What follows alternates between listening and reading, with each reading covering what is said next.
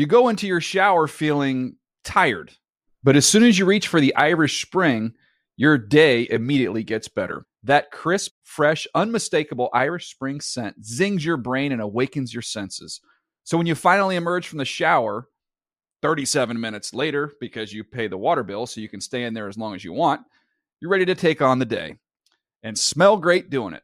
Irish Spring Body Wash and Bar Soap. Fresh, green, Irish. Shop now at a store near you. Getting ready to take on spring? Make your first move with the reliable performance and power of Steel battery tools. From hedge trimmers and mowers to string trimmers and more, right now you can save $50 on select battery tool sets. Real Steel. Offer valid on select AK system sets through June 16, 2024. See participating retailer for details. Open a limited-time 11-month certificate at Kemba Financial Credit Union. At 5.25% APY, it's more than triple the national average, plus it's a safe and secure way to grow your money. Visit your local branch or kemba.org/cb for details. Offer expires May 31st, 2024. APY equals annual percentage yield. Restrictions apply. $500 minimum and $250,000 maximum deposit. Advantage status required. Comparison based on bank rate average. Federally insured by NCUA. The Around the NFL Podcast is binge-watching Scorpion this weekend.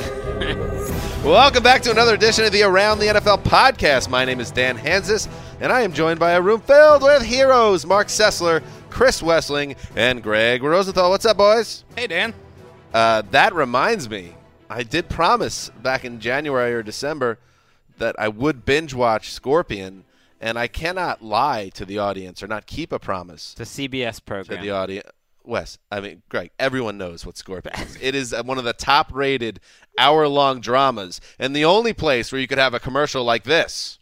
What's harder than preventing a nuclear disaster? Preventing a nuclear disaster. Thank you for coming. With your mother. So I will. I have to find it. Is it streaming? Let's look at this. How have you held yourself back from completing everything. This mission between the end of the Super Bowl and now? How? You guys, talk amongst yourselves until I find out if Scorpion is streaming. The whole show has stopped for this B- level like CBS program. B+ probably, or maybe a B. Probably you've never even seen it. It looks like season 1 is on Amazon.com. I'm going to look into it because it's time. I made my promise. I will be watching Scorpion for all. It's glory. How you doing, guys? Yeah, we're just picking up the pieces from what just happened. I don't know what. I once tried to explain the whole Scorpion bit to my wife. Good luck with that. When the commercial came out. Yeah, it was a little hard to really get into. We had lunch today with the Gold Standard. Yeah, Sid behind the glass. Does this make you a little nervous or upset at all? Just to even hear me make that statement.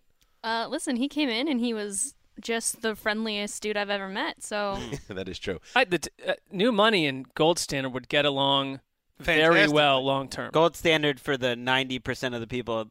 Right. I'm not sure. Our former great producer out there. Yeah, a great producer and a great man who's is doing it in the world, has spent some time in England. Now he's back in the U.S. So we had a nice lunch with the Gold Standard. Always good to see him. This is the Thursday edition of the Around the NFL Podcast, sponsored, as always, by Mr. Flame's Economics class in The Hague, the Netherlands. Mr. F. Good show today, gentlemen. We are going to talk QB Carousel. Mark Sessler wrote a banger.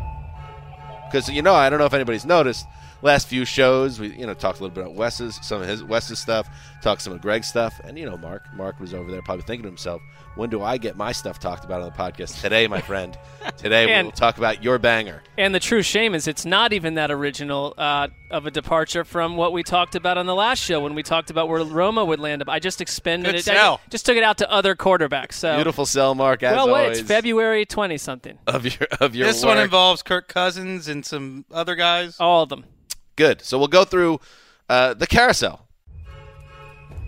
Also, we will be opening up the mailbag. We love to open up the mailbag because that allows us to connect with our listeners all over. Brings back bad memories for Terra Firma. Yes, it does. Wes, a former U.S. postal worker, and that might come up Well, that's called a tease in the business. Wow. He worked for the U.S. Mails.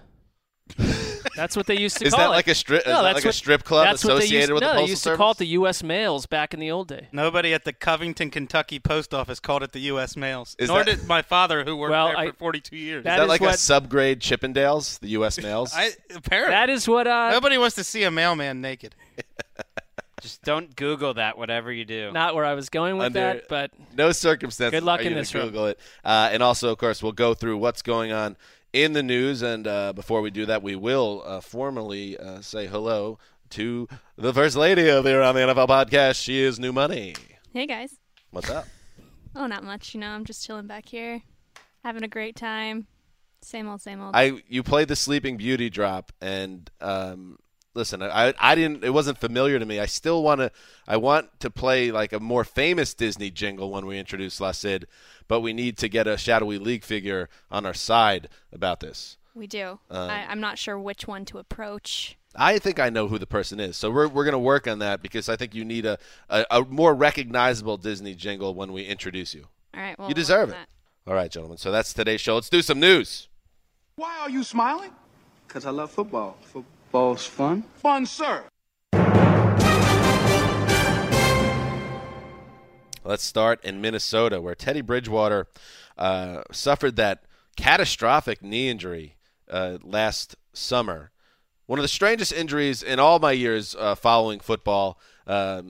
He planted his leg in a practice, and the knee just went a major injury. And the hope at the time was that he'd be ready for this upcoming season after missing the 2016 season, which, of course, led to the Vikings trading for Sam Bradford. But it still sounds like he is far from out of the woods, Teddy Bridgewater. On Thursday, general manager Rick Spielman declined to say with 100% certainty that Bridgewater will ever play again.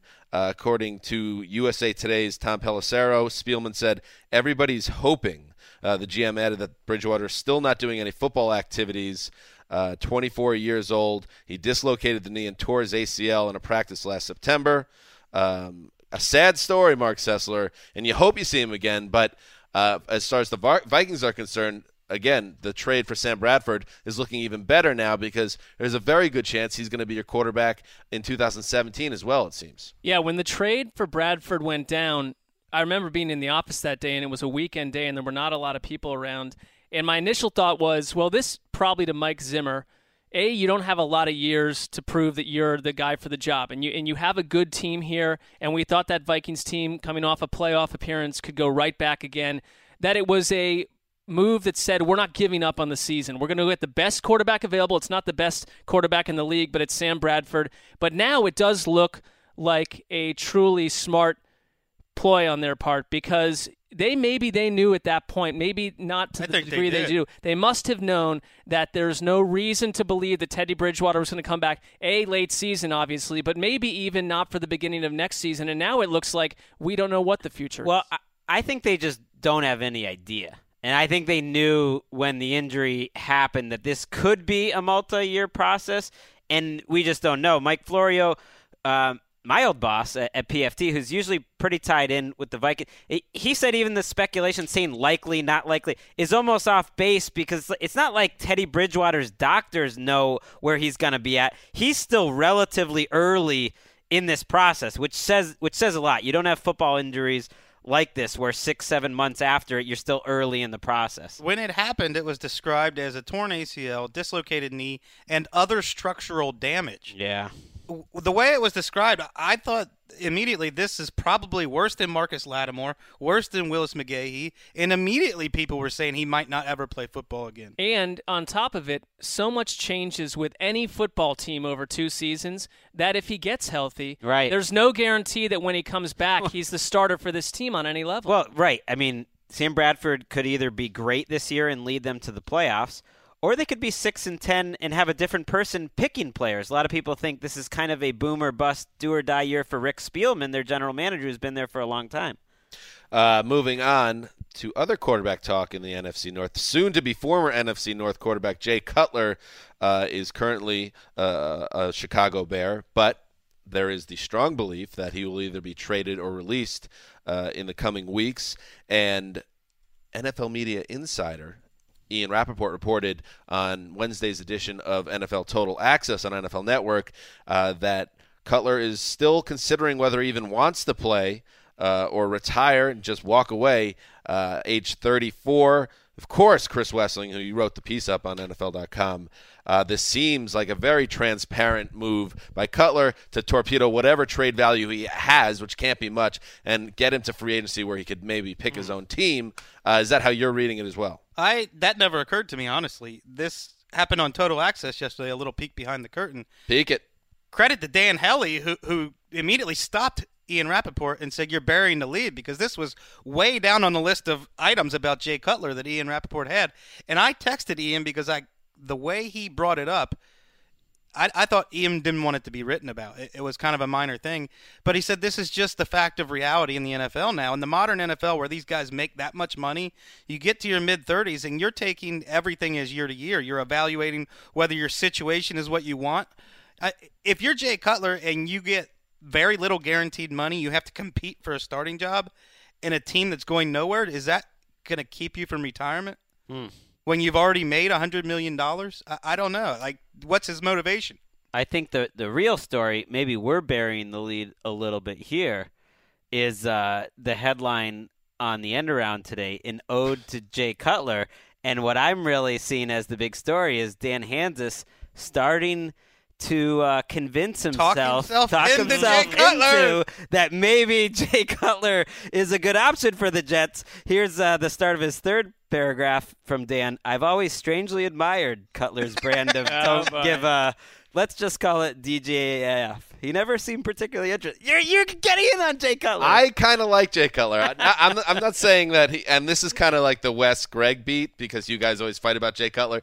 But I've always found him to be an entertaining character. Even he's a character. Back in 2012, I looked it up when I was writing that column, which you should check out at NFL.com/endaround, that I wrote that he was the NFL's greatest villain, because there was a time where he could actually really play. And he, his attitude and the way he kind of would, mess with Mike Tice on the sideline and just not care about anything and still perform. I don't think he can really perform, and it's very important to note that he's coming off a torn labrum, and his arm is his best characteristic. So if he doesn't have a strong arm, I don't want anything to do with Jay Cutler.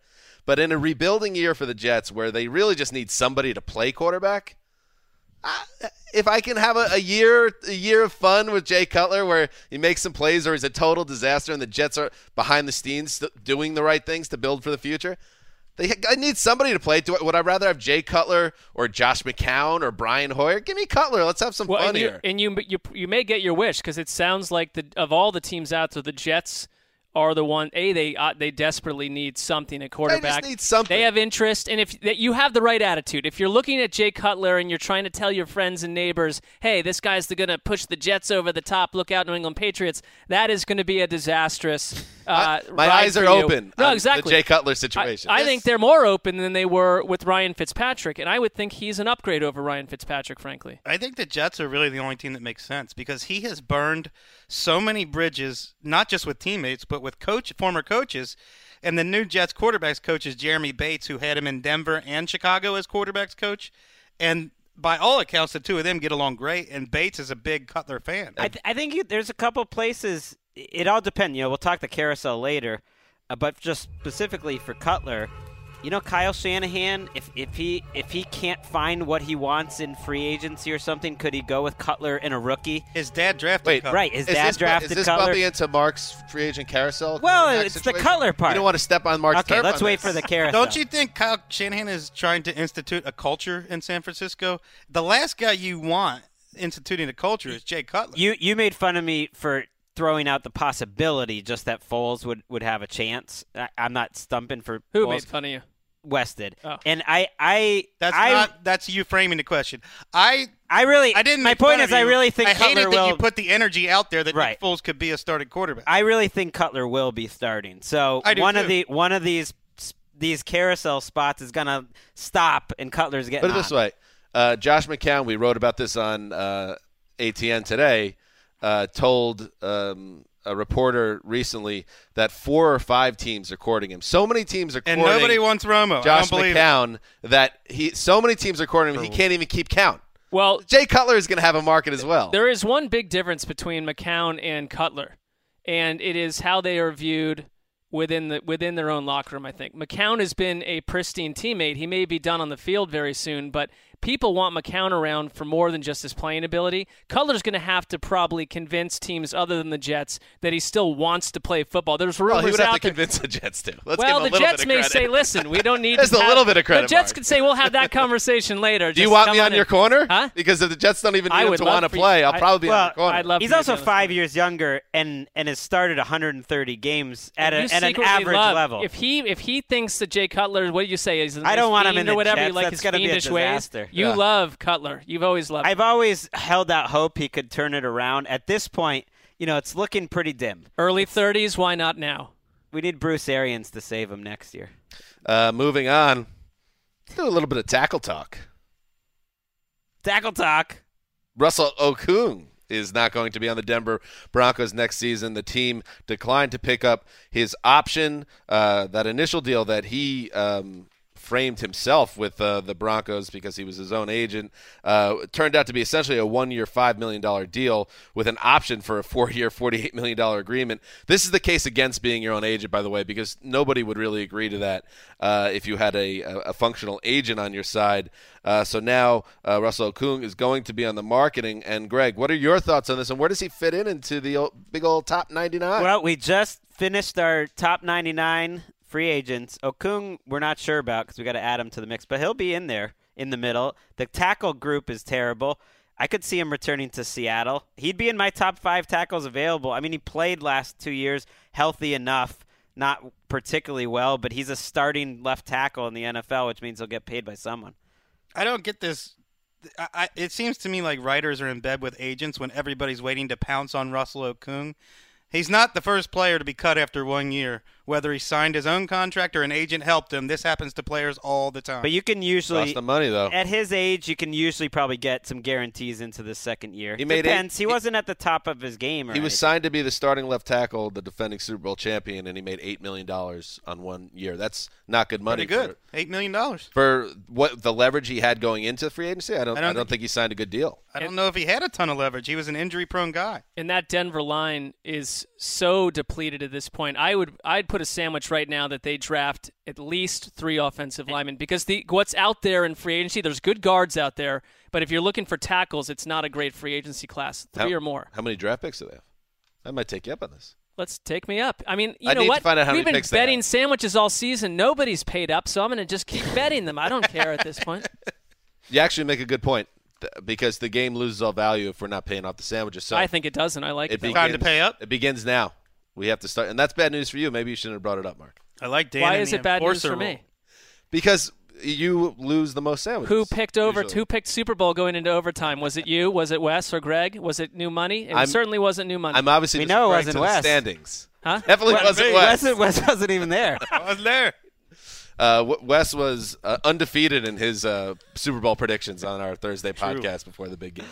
Other offensive tackle news, Jason Peters will stay with the Eagles in 2017. Ian Rapoport reported Thursday that despite speculation the Eagles could move on, he'll be back with the team. He's set to make $9.5 base salary, and his workout bonuses bump that number to close to $11 million. 35 years old. Used to be, in any conversation of the top blindside guys in the league, but time and injuries have taken a toll, but not enough for the Eagles to divorce themselves. Guys? It's just a quick show of what Mark just said. There aren't tackles available in free agency. It's supposed to be a bad tackle class in the draft, according to Daniel Jeremiah and Move the Sticks. So they asked Jason Peters to take a pay cut, and he was like, no, and then they just kept him. So that nice job by Jason. By the way, just one thing. DJ, Move the Sticks. Heard about some shade being thrown our way on your show. You're punching up. Punching up at the big leagues. In what context? What was the shade? I just called this the Toaster Podcast, I think was the exact word. The Toaster. Yeah, pretty funny. You're coming at the big chairs. Just, pipe down a little bit. I would just say if you're the Eagles. Wait, was that me or was that the announcer? I have no idea. Let me go full Francesa. Hey, Danny, why don't you go get the ratings book and tell us what you think about the Toaster Show? All right, go ahead. I don't even remember what my point. I think it's this. I mean, you've got Carson Wentz, and we can say that Jason Peters is declining. He was still, if you would care about what PFF says, I think it was the 8th-rated tackle last year. And you can't go replace that position necessarily if you let him go. It's the wrong time to suddenly have a major issue at left tackle. Anything else, guys? On Sit the on that. That's it for Tackle Talk. Finally. Trope alert. Trope alert. Trope alert. Trope alert. The offseason pool party continues. One of the more popular tropes of the offseason, player X making strides in rehab program. This time we have Eddie Lacy, who posted video on his Twitter feed running in a pool at the University of Alabama, his alma mater. That is one of the great tropes. This is about a month after we saw David Johnson recovering from a knee injury jump out of a pool. Eddie Lacy recovering from ankle surgery that wiped out his 2016 season after about 6 or 7 games. So Eddie Lacy on his way back, and also back on the fitness, on a fitness kick. And, you know, conditioning has been an issue with Lacy. Last year it was P90X with Tony Horton, which, Mark, I know you followed very closely. Yeah, I admire him for it. But Lacy apparently has dropped Norton in favor of a man or woman, Autumn Calabrese. It is a woman. Well, how many men are named Autumn, by the way? I don't know. Why would Autumn have to be a woman's name? That's my category. I've never heard of a man named Autumn. It seems certainly like a female. Are we overdue for a man named Autumn? What's wrong with Autumn being a male? That's a different conversation, maybe. So there you go. Autumn Calabrese. Well, by the way, with, Eddie Lacy. They all work for the same company, so I don't think it's dropping Tony Horton. But she's with the PX90. They're all with the Beachbody Group. But Connor Orr, she does a program called 21 Day Fix, and Connor Orr did it before he had his wedding, which was last year at some point. Right. And shed I think it's something like 20 pounds. Wow. And I'm doing it currently, and it is fantastic. You love it. Autumn Calabrese is a great teacher. I can see why Eddie Lacy – I understand he's the butt of jokes because it's, football player wants to work out and get better in the offseason. Let's start taking the guy to town. But, I mean, I think he's trying. I like that you even know the sub-corpo group that P90X and Autumn Calabrese is a part of. Yeah. Very plugged in. Calabrese. It's true. We've heard a lot about this program. I mean, I think you've talked about the program as much as you've done the program. Very into it. Listen, you know what? I mean, I think Connor and I we're on this track, and we're not going to give up. How many days in are you? 12 days. Are you ready to hit the beach? I don't know. I don't typically hit the beach in general, but I mean, why not? I will be soon. All right. Talk to me in 9 days. Let's track. Can you do a pod shirtless at the end of the 21 days? That would help absolutely no one in this room or outside. If you have a Beachbody, is that the name of the program? Is that the name? Isn't it Beachbody? That's the corporate. That's the corporate name. Yes. I don't think I'm 12 days. I'm not 9 days away from what they're claiming you could get to. Quite a bit away from that. Okay. Well, you look good. Look real good. Thanks, Greg. That's what's happening in the news. All right. So it's time, everybody, to hop aboard. It's a little rusty. Watch out for the tetanus. The QB carousel. All right, so Mark Sessler wrote a banger.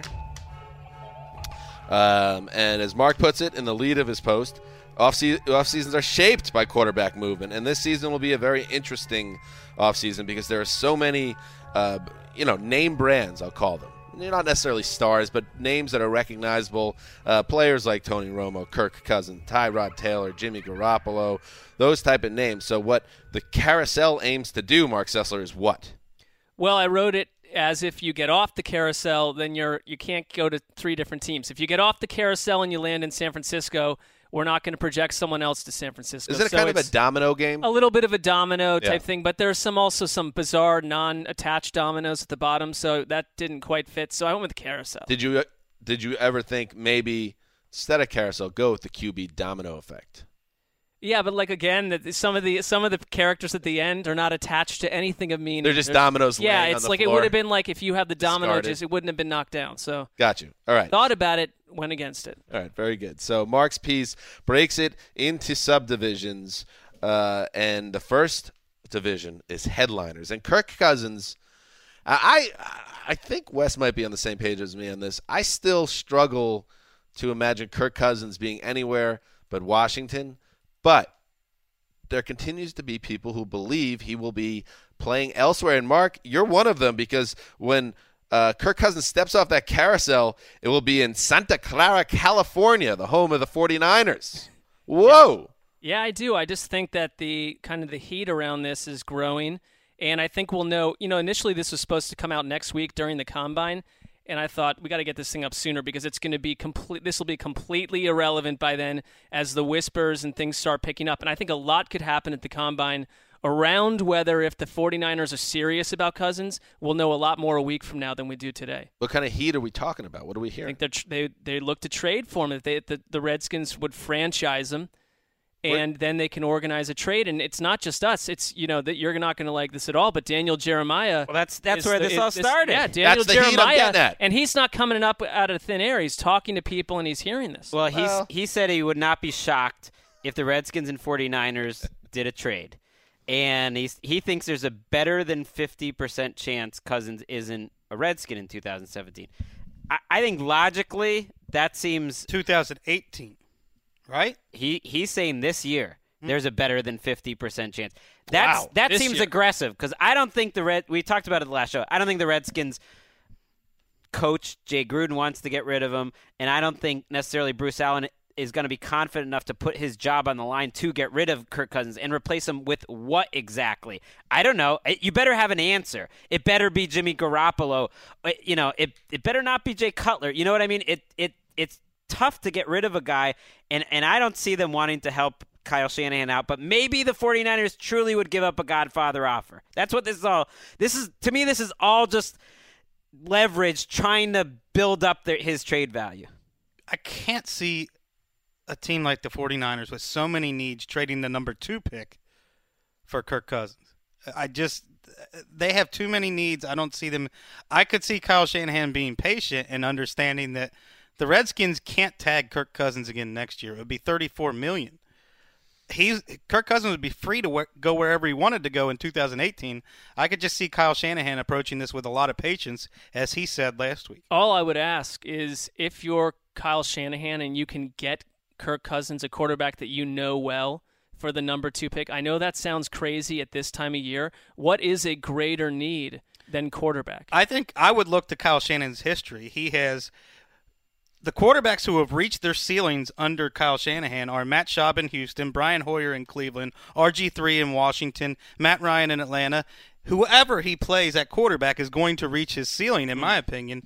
I don't think he needs to give up the number 2 pick for Kirk Cousins. Well, he loves Kirk Cousins, by all accounts. Right, but he also loves a lot of quarterbacks because he's a great quarterback coach. There is a lot out there that Kirk Cousins wants nothing to do with the Redskins, doesn't want to be in Washington, and the Redskins, I think, have totally botched this. If the coach loves him so much and the coach wants him around for long term, then they couldn't have handled this anymore with any less. Well, they could have signed him to a deal last year that would have saved them money ultimately if they had had the foresight to do so. I think it speaks to some dysfunction in the Redskins organization, number one. I think that's true, but I don't. If Shanahan truly loved Cousins and they could get it done for the number 2 pick, why not? That's what I mean. Saying. Look at the number 2 picks over the last X amount of years. How many of them are worth more than a franchise quarterback? Almost none of them. I mean, you have a 50% chance whether that guy's even going to be a great starter. But you don't even believe Kirk Cousins is that good. I don't, but Kyle... But I don't think Kyle Shanahan does either. Yeah. I don't think Kyle Shanahan thinks that Kirk Cousins is like a top 6 NFL quarterback. He tried to trade for him in Cleveland for a 4th-round pick, not the number 2 overall. Well, that was a different time, and Kirk Cousins was seen. And I hear you, but I don't think that Kirk Cousins is seen by even the Shanahans who love him as one of the top 10 talents at the position in the NFL. And I wonder where all this is coming from. I want this to happen, because if Cousins goes, then it all gets a little crazy. Because then Washington is in the mix, and it's like Washington's got to do something. And if it doesn't go, this entire article needs just to be deleted, because it all falls down from here. Speaking of Washington and dysfunction, does anybody find it a little weird that a team employee, essentially, on a team-owned radio station came out and threw out the accusation or possibility that their GM is drinking again, Scott McLuhan, who has had issues in the past? that a team employee is saying that, and then the Redskins decline comment on the whole situation. That's, you want to talk dysfunction. What is going on behind the scenes in D.C.? And no one's heard from Scott McLuhan in weeks and weeks and weeks, but I think that's an incredible accusation just to throw out there. Jerry Brewer wrote this column that I sent to you guys about what's going on behind the scenes in Washington, and it just seems like the same old story, that there's always this backbite, this fighting going on. And right now it seems to be a little bit of a power struggle between Bruce Allen and McLuhan, and Jay Gruden and Cousins is wrapped up in all this. And who knows? I would just say read the article. It's very, very interesting. Moving on, Mark. Now you have Jimmy Garoppolo stepping off the carousel, as it were, and joining the Browns. And we've talked about that, but I'm just curious, how disappointed on a 1 to 10 factory of sadness scale would you be if the Browns came out of this offseason without Garoppolo? Do you think he's a must-have here? I don't think he's a must-have. I think that if Hugh Jackson would want him that much and they don't get him, that's very disappointing. If they are content to go somewhere else without mortgaging, a big part of their draft, and that includes getting a quarterback, and that would remove essentially RG3 from the picture, I'd be all right with that personally as a Browns fan. Let's work under the assumption that Hugh Jackson likes Jimmy Garoppolo. I think he does. Not pounding the table. Well, maybe he is, maybe he's not. He likes him. 1 to 10. How disappointed will you be if he's not the Browns' quarterback week one? I'm at this point. I really, truly, I keep saying this. I don't feel much anymore. So okay, 1 to 10. Where would you be? 6. Okay. I think you'd be 8. I think my main takeaway from this article, from this entire exercise, is that Mark wants Jimmy Garoppolo on the Browns. Sure I do, but that's not necessarily. I think that's harder to pull off than people realize. I think the Bears are in love with Jimmy Garoppolo. I think the Browns are probably in love with Jimmy Garoppolo, and I think Kyle Shanahan would love to get his hands on Jimmy Garoppolo. So I think those are the three teams, and you're going to have a lot of competition. But the Browns make as much sense as any of them. I think the Browns make so much sense, and I think a lot of people, and we'll see how it really shapes out, but I think the Browns really whiffed on Carson Wentz, and this would be a good way to kind of bury that sin if you could pull off a trade that doesn't, destroy your future, which I don't think it would because they have so much depth in this draft class in terms of ability to trade away picks and still be okay. Go and get him. Take a shot. If you like him, go and get him. Don't let another guy get away. Right. I mean, first-round picks, I'm almost at the point, I think, first-round picks, I know the contract's great, but it almost gets a little overrated before you know who the player is. Then you find out who the player is, and you watch him for, and it turns into Cam Irving half the time. Yeah, it's a defensive tackle. It's a tight end that never materializes. I mean, I would rather go with the known product at quarterback, not every other position. Well, in Garoppolo, the one thing that I'm not buying is there's these reports the Patriots have to be bowled over and they're happy to keep Garoppolo. I get that on some level, but if 2 or 3 teams are really in on him, there's never going to be a better time. I think he gets traded. I would be surprised if he doesn't get traded. All right, you have Tony Romo going to the Bears, and again, a lot of logic there. Bears are looking to move on and upgrade from Jay Cutler, but the Bears. I guess the counter to this. West would be that the Bears are a team that's kind of a few years away, and Tony Romo is 1 hit away from his career being over. Maybe I don't agree with the match on those grounds that they're not contenders. I could much more easily see Tony Romo in Chicago than Tony Romo in Buffalo. But isn't it kind of the same thing? I think the Bears are in better shape than the rest of the football world thinks they're in, especially if they keep Alshon Jeffrey. I think they've got a nucleus. They've got a young second-year running back who was second in the league in rushing.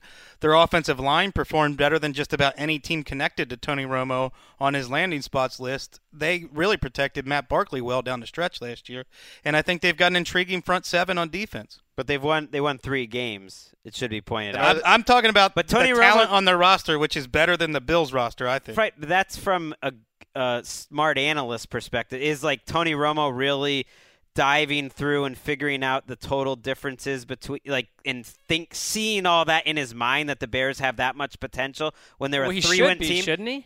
I mean, who should be more invested? But here's the thing: no one knows anything. All we know is that they haven't had a winning team in many years. We know he's got a connection to their general manager. We know that he played college in that area, so that might appeal to him. How many years does Tony Romo have left? 0-2? Is that, are the Bears the team to go there when your window is that small? I think to me that's what it comes down to. I think the Bears can compete next year with a quarterback. Interesting. There is a lot of connections with Tony Romo there. Played football with the GM. You know, if they don't bring back Alshon Jeffrey, you know, if you're a quarterback, I would think that your weapons would be, you know, one of the things you're certainly concerned about. They might have the very worst wide receiver group in the entire NFL. What about if you tell Alshon Jeffrey? It's Kevin White and Cameron Meredith are your top two. That works both ways. If you do keep Alshon Jeffrey and Kevin White is who they thought they were drafting finally, they could be a much better wide receiving core than people think. Cameron Meredith played pretty well down the stretch. Mark, is there anybody else on this list that you would like to talk about before we move on? Well, you got RG3. There's a lot. We can go through them all. Okay, Greg, go ahead. Take over. Greg can say, let's do it. Oh, I agree with Josh McCown to the Cowboys. I think lock that in. Yeah, I think that was almost going to happen last year. He's from Texas. He probably is thinking post-career. He's definitely a family guy that's going to move back to Texas. And I think he would fit with Dak Prescott, and they're probably going to keep Kellen Moore too. I think that's a fit. I know, Dan, you mentioned he's got multiple teams coming after him, but that might be the one. He can't even keep track. Right. A perfect backup, but durability issues and all that. But, yeah, they have a young starting quarterback in place. That makes sense. Brian Hoyer to the Patriots. I feel like Hoyer, in my opinion, probably thinks to himself, I can go somewhere and compete for a starting job, because that's what it always seems to happen with Brian Hoyer, which is not happening with New England, especially if they trade Garoppolo and they like Jake. I mean, I think Hoyer can go somewhere where he can compete. I did that as... Ooh, slice me off a piece of that Jake brisket.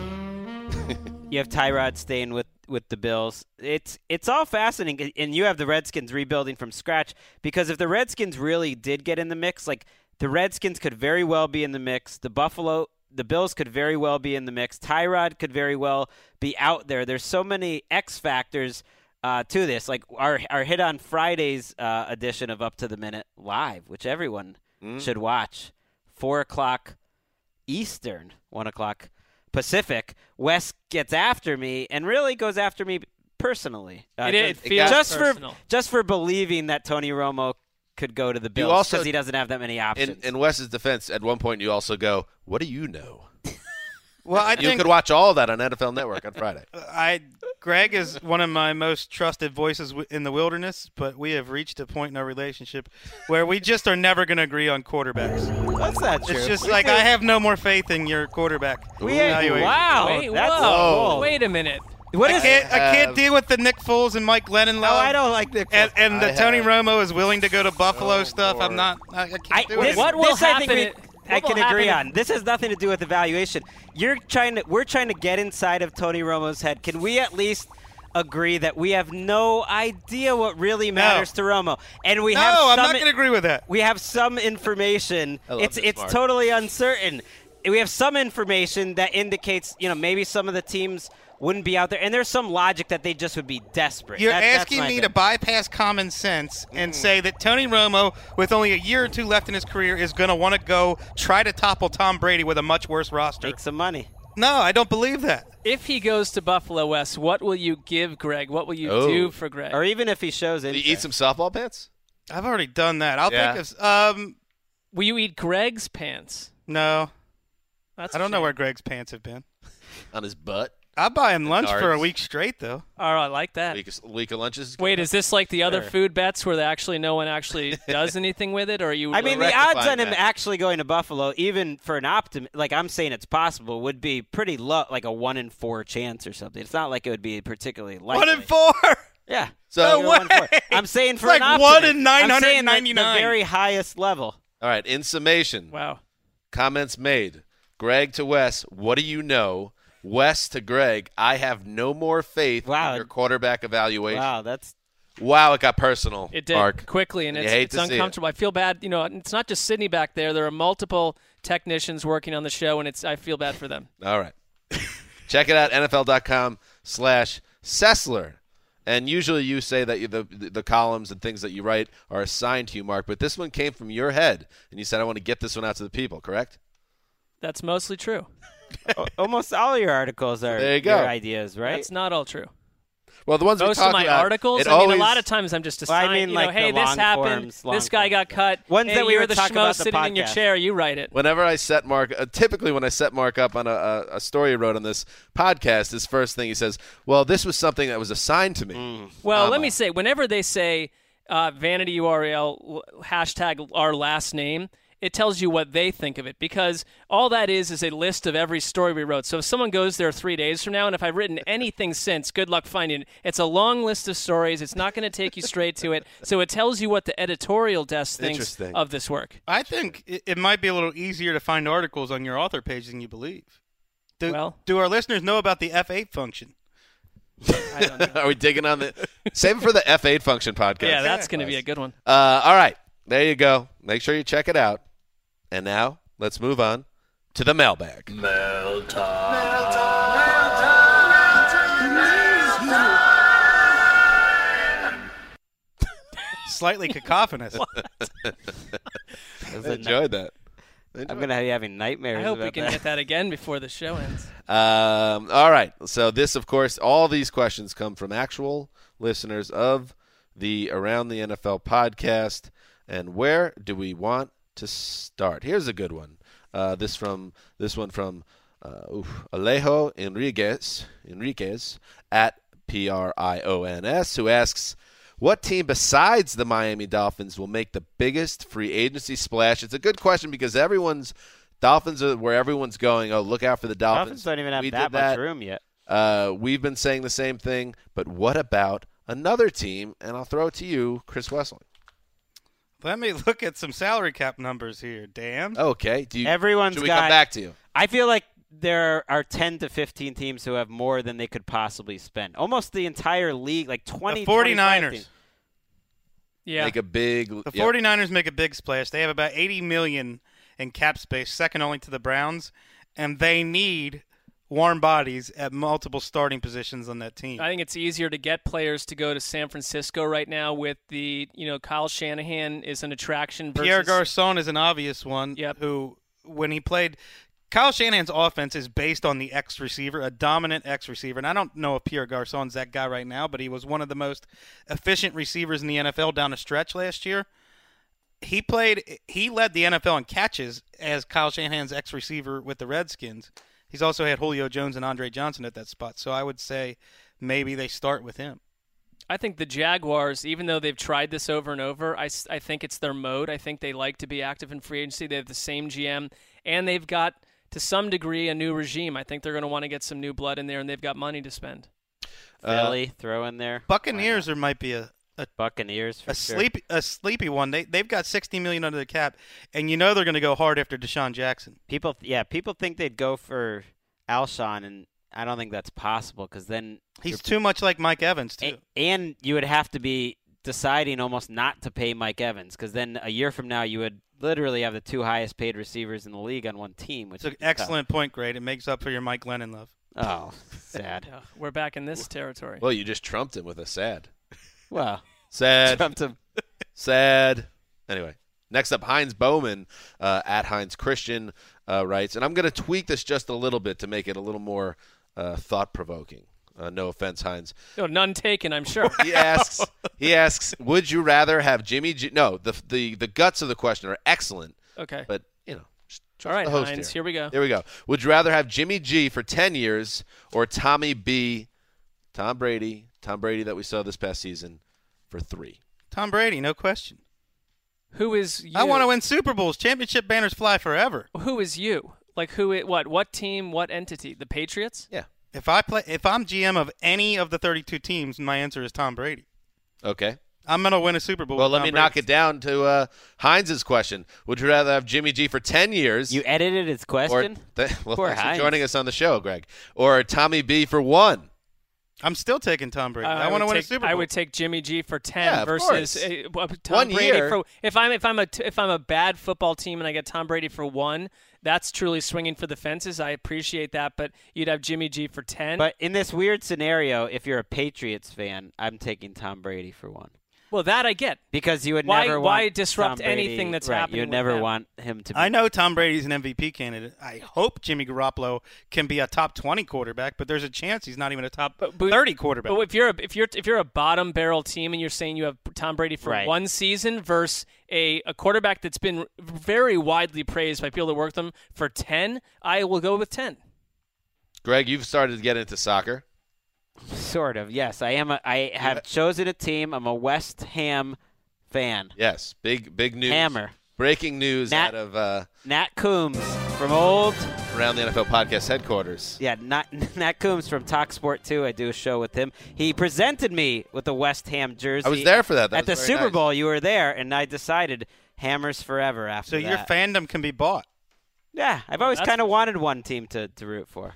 So Oliver Gray at Ollie_9 asked this question, and I will throw it to you, Greg, because you did hang pretty well in a soccer-related conversation with Goldsteiner at lunch today. Is it Leicester City? Leicester City sacked. That is a terminology overseas for fired. Their coach, Claudio Ranieri. Should they have stuck with Claudio Ranieri, or were they right to sack him? And those that aren't fans of the Premier League, this was the Premier League, Leicester City was a huge underdog champion, I believe, in the 2015 season. And now last year, 2016. Okay, they're close to relegation this season, so they sacked old Claudio. Your thoughts, Greg? Well, I'm no expert, that's for sure. But it seems outrageous. It'd be like if the Browns won the Super Bowl and fired Hugh Jackson in the middle, literally the middle of the next season. That's insane. I'm with you. I don't. What do I know? We're talking to Gold Standard about it and what he explained and what Greg also weighed in on. Like, well, no, Greg's a big fan, but like, I mean, it seems ridiculous. Like, he sounds like he gave that fandom an incredible, shocking gift out of nowhere, and this is what you turn around and do. Yeah, we didn't watch many matches last year for LC, but I'm sure he played a big role in them winning the title. So, yes, a premature sacking. Wes? I agree. Here's a question for Mark, is the most natural person to ask this question, from James Somerville at Mosh Cheese. If any of you were a Jedi, what color would your lightsaber be? Big Star Wars fan, Mark Sessler. What color and why? Blue. And why? I like blue. It's a good answer. Next question, Eric Jensen at Eric18 Utah. A mailman story, please. All right, Chris Wessling. Now that means we'll throw it to you, a former U.S. postal worker. Give us a good old mailman story. I start my first day at the Covington, Kentucky post office. I believe I'm either 20 or 21 years old, and I am – paired with a 6'3", 270-pound man named Ben Calloway, who informs me immediately he used to play with the San Diego Chargers, or was at least in their training camp one year, I believe in the early 80s. And he's taking me through the housing projects of Jacob Price. And we go and we have lunch, and it's a very nice lunch at, like, the VFW with some nice old men, a white bread and bologna sandwich. The real action comes about 2 o'clock that afternoon. We're going through the mail route. And we see a woman get hit in the face with a brick. Oh, no. Like, a middle-aged woman is hit in the face with a brick. By who? Oh, by a man. A drug deal go wrong. And we see this younger white guy take off running. And Ben, the guy who's training me, says, oh, yeah, that's his mom who just got hit in the head with a brick. That's a drug deal gone wrong. That was my first day on the job at the post office. Welcome to the route. Yes. So how did the citizen's arrest go? That was story time. What, you think I was going to go run after him? Just that's what mailmen do. Something beautiful put on the just uniform. Happened there, by the way. Let's hear that again. And that was story time with the mailman. Nicely done. That was better than my story. Next up, Tom, that sounds like a terrible, harrowing tale, Wes. I almost think there's probably... Maybe you can go into therapy and talk about it and get some things out. There are much worse experiences at the post office that I need therapy from. Moving on, Tom Dow at Tom_Tom84. This is an interesting one. What would be your death row dinner? Love it. Greg? You and I have similar sensibilities when it comes to the menu. What would be your death row dish? I know. Dan and I, whenever we're ordering, we always get the same thing. Yeah, it's kind of cute. And I might go to what we had today at lunch, at least in that vein. I think I might have to go fried chicken for my last meal. Fried chicken and a biscuit. Solid. Potatoes. I mean, I would think about like a nice steak for sure, but I don't know. Right now, I'm feeling some fried chicken. I'm thinking like a little I'm going to get a little sentimental because I'm going to be fried in an electric chair hours later. I'm guessing that's how this works. I'm going to have my mama's spaghetti and meatballs. Nobody made spaghetti and meatballs like my mama. Give me that, a little home-cooked meal. Yeah, it makes sense. You obviously would have made her proud if you're in this place in life. Yeah, assuming she'd even agree to do it. Right. If I was on death row, perhaps she would have cut off ties with me. But if I still have a sound relationship with my mom, her spaghetti and meatballs. Wes. My friend Alex Montuano from Cincinnati, his mom was a fresh-off-the-boat Italian who made the most delectable morsel of food I've ever put in my mouth, her homemade lasagna, which she made the noodles from scratch. She made everything from scratch. You put a fork on top of lasagna, the fork just sinks all the way to the plate. It was that soft and light. I want that lasagna. There you go. And Mark Sessler, which I'm fascinated by because you're not a huge food fan, and society's telling you the last great thing you get is food. Mark will just be like, nah, I'm okay. Well, I would be like, yeah, I'm okay, because I don't get the whole thing that if you're about to be destroyed that I need to eat a huge meal. I would already probably have gone on, because I would obviously be innocent and falsely accused. I would be on a long juice or water fast to begin with. I would refuse to eat. I would not eat anything in total protest of the judge, the entire judicial system. Wow. And it botched this case. They botched it. So you, let's say you did it. Let's say you snapped and you did it. Then what? Which I still don't think food is what I would say if we're – no, I'm not – I would not eat food. If we're setting odds, the most likely to be on death row of our group. I mean, I would have to go with Mark. That is ridiculous, Greg. By the way, that is ridiculous, Greg. Secondly, let me tell you something. If I had done whatever they thought I had done, I would definitely be pretending that I hadn't done it and still protesting. Okay. So you I mean, come on. There we go. I'm not going to suddenly change my tune. I will refuse to believe I did it. Okay. There you go. Which current – this is from Bronco Fanatic, at Bronco_Fanatic. Which current or former NFL player would you most want to switch lives with? For me, this is easy. As long as you get to time travel, I would like to be Joe Namath, early 1970s, Upper East Side of Manhattan, living the life. That would be my choice. I don't know. The first name that came to mind is Bobby Lane in the 1950s. He treated the football season like I treat softball season. Just an excuse to get together with your buddies and drink beer. Okay. Can it be a coach? Which current or former NFL player? But if you want to, you most want. I never like these things. It's like who would want to switch a life with someone? Just go along. Yeah, I would much rather be a coach. I don't know what I would pick. How about be Belichick and see how that is? Oh, it'd be fantastic. I'll be a miserable old man. Congratulations. I don't think he's miserable. I think he's. I mean, think about it. He's on a boat right now. He's just won. You now have a boat named Seven Rings. There you go. Sounds great. I'll be Malcolm Butler right before he makes that interception. Can I point that? Oh, now the Patriots lose. Greg just said to the Rosenthal dropped it. Ricardo Laquette just ran over the defensive back. What's that guy doing out there? Get an ambulance. This from Lily Jacquith. Jacquith. At Lily Jacquith. If all of your wives / paramours had a podcast together, what would they talk about? Well, I don't think we'd need that to happen. That might not go well. This is basically a pitch that John Gonzalez, Colleen Wolfe, / Connie Fox's husband, has proposed to do essentially a Wives of the Around the NFL podcast reality show, where he's sort of the centerpiece here, but it's kind of like how we're never around during the season, and they're just drinking champagne and getting into different dramas. Okay. My wife would want to know who's raising our infant son and 2-year-old during these parties. I think I would love to hear it. I wonder what roles they'd play. I don't particularly think that Simone, my wife, would want to be on a podcast, but maybe she would. Maybe she would warm up to it if it's, you know, Emily and Emeka and the rest of the group. Emily definitely wouldn't be – there wouldn't be a lot of football being discussed. I don't think that would be the expectation. No. Yeah, it'd be different. Emeka definitely would not want to. Anthony tried to get her to come on to the Rosenthal and Jeselnik Vanity Project, RJVP. But no one even remembers that anymore. But he did. People came up. Memory. People came up at the Super Bowl looking for it, and I had to tell them no.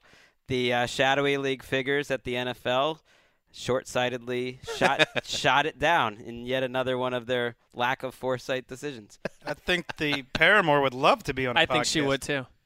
I think she'd be good on it, too. I think she would. I think she'd be great on it. Why do you think she'd only be good? All right. Question, does John get to be on this podcast? Oh, yeah, he's got he's got a larger design on the whole thing where it would suddenly, you know, become much bigger than anything we're involved in. There is something funny about that it's him and – they would love him, too. What about the idea of the wives agree to having John on the podcast? Why not? Why does he get the – wouldn't they potentially say, we don't need you here? In a sense, though, he would be the match to Connie Fox, so it makes sense.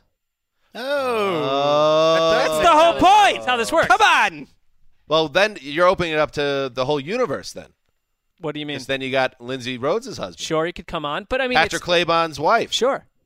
That's like fine. They would all appear as they naturally appear, which is in some cases periodically, in some cases regularly. Kevin Patra's fiance. We had Troy Aikman on here. It's not Tony Romo on here. It could be his wife. Now, okay, that makes sense. So, very interesting. Okay. Dan, you'd have to hate on this show because the ratings would be good, and you'd have to start. It would get very ugly. I would support it if my wife was involved. Okay. At Korbach. She could cast it. When will Greg pick his NFC South team of the season? That's an interesting question. Hey, by the way, I said the NFC South is going to be the most exciting division. It got pretty exciting. You're right. Got pretty exciting. Well, every year I'm a year off because I had the Falcons winning 2 years ago. I think this year I had the Saints. So I don't know. Who am I going to blow? Maybe I'll go with the Bucs. Your heart's in New Orleans. Yeah. I don't know. Get out of the 7-9. Yeah, I mean, at some point they need to improve. Finally, from Mark Ferraresi, at MJ Ferraresi, favorite movies, TV shows, books, seen, read from 2016, and we could move into early months of 2017. Anybody? Favorite movie, TV, book? Music, books, anything that's jumped out at you recently or in the last year? Oh, Planet Earth 2. Oh, is that? I'm looking forward to that. I ordered it on demand. It's worth every penny. You know, I love nature. You do, Wes. Love nature shows. David Attenborough he's a real hero in Britain, deservedly, the narrator. It's beautifully shot in that new, H4 technology or 4K technology. Well, what are you got to have a movie that you want to stump for? I loved Manchester by the Sea. Yeah. That would probably be my favorite movie that I've seen in the last year or so. I loved it's a little older, but I loved all things OJ related from last year, both the documentary from ESPN and the FX show. Love that. Thought the FX show was actually much better than the documentary. Really? Well, only because I followed that. I'm old enough to have followed that day to day, and the documentary was very well done, but the FX show gave me stuff that I didn't perceive or detect. I tried to watch the FX show, and I just couldn't get over the actors who were chosen to play the characters. Yeah. Just didn't do it for me. It was fascinating. Other than Travolta, I thought the acting Cuba Gooding Jr. looks nothing like O.J. Simpson. That was a little problematic. But it's funny, if you despise O.J. Simpson, which you have every right to, don't not watch that because of O.J. Simpson, because Cuba Gooding Jr. does not have a huge role in the show compared to the lawyers involved and all the other players tied into that real-life soap opera. I'd have to throw in the Elena Ferrante, to me, is one of the greatest writers that I've read in my lifetime. Hold on, write this down. How do you spell this? I banged through her Neapolitan novels, read a couple of the others. That was those are some of the best books I read in 2016. And I just read the new Michael Lewis, who I think everyone in this room would like. It sort of applies to what we do, and it's kind of like a weird prequel almost to Moneyball in a weird way. Very good. I will throw this in. I am watching The Young Pope on HBO. Oh, you're way in. It is. I feel like every once in a while you wish you find a show or a movie you wish you were attached to in some level in the production and understood how they made it. I think it is one of the best shows I've ever seen. I don't think it's for everyone either, but it is absolutely, the acting's incredible. The cinematography in it is unbelievable, and it can, every single episode has two or three super jarring, bizarre moments that I love, and I cannot stop watching it. It lost me when I watched first episode, but I based on what you're saying, I want to give it another shot because it was really weird and a little bit kind of. My wife instantly was kind of out, and then I tried to stick with it, but it's definitely different. So I'm gonna go back in on Mark's recommendation. Music, I liked the Radiohead album a lot last year. Sturgill Simpson for me. Sturgill Simpson. I think it might have come out in 2015, but I really liked Tame Impala's last album. Yes, that was very good. Been playing a lot of "It's Raining Men" in the jukebox at dive bars, and I think that song's coming. What does that mean, though? Let's dig behind that a little bit. Why do you like? I think it's just it's why did that song get buried when they talk about the classics and no one mentions it? Why? Who sings "It's Raining Men"? Two ladies. Angel Olsen. It's great.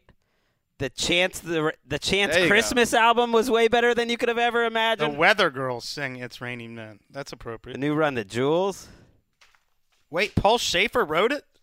There you go. See, it's just a lot of layers. Paul Schaefer did write "It's Raining Men." All right, wow. There you go. Let's close up the mailbag. Mail time. Mail time. Mail time. It's very strange. It's worse than the pickle drop. We will be back on, we'll be back on Monday. Combine week next week. So we will have a show Monday, and then we will do a show that combines the powers remotely from Indianapolis with Wes and Gray and Mark from the studio here in Culver. So get ready for that. So 2 more shows next week, and then after that, I think we'll be going to 3 shows a week leading up to and through free agency. So keep your eye out for more Around the NFL content, podcast content, all spring. Thank you for everyone for listening, too. We continue to get great kind of download numbers, which tells us that the audience is staying with us through the offseason, which we certainly appreciate. You guys are awesome, and that's it. This is Dan Hanzus signing off for The Quiet Storm, the mailman, the old boss, and new money behind the glass. Till Monday.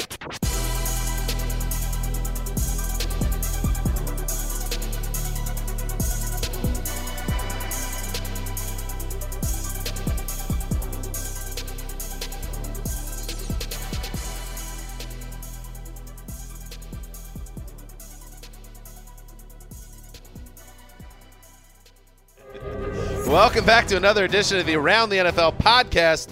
My name is Dan Hanzus, and I am June. You're June. You're not even. It's February.